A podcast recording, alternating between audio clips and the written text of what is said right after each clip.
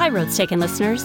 I just wanted to pop into your feed to let you know that the show will be taking a brief hiatus starting this week. At first, I felt a little guilty taking time off from this project and leaving our fantastic audience with nothing new awaiting them each Monday.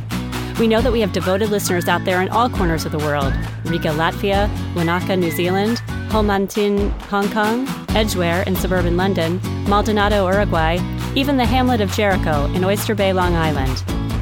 But then I just recently got a message from a classmate who was featured in season two. He said, I listen to our discussion every once in a while. It brings me strength and hope, as do all the other interviews.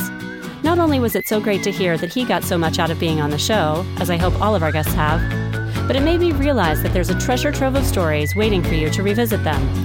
I bet you'll hear something you missed before or something that strikes you in a new way this time around. So I'm going to take a little bit of time to work on a new project that needs a little more brain power, and you can take this time to both revisit our archives at roadstakenshow.com and drop us a line either in the Contact Us section at the website or at roadstakenshow at gmail.com to nominate yourself or another storyteller to be on the show. We'll do some interviews this winter and come back with a new slew of stories for season four. Until then, enjoy your journeys, as will I, Leslie Jennings Rowley, and I'll meet you again on the next episodes of Roads Taken.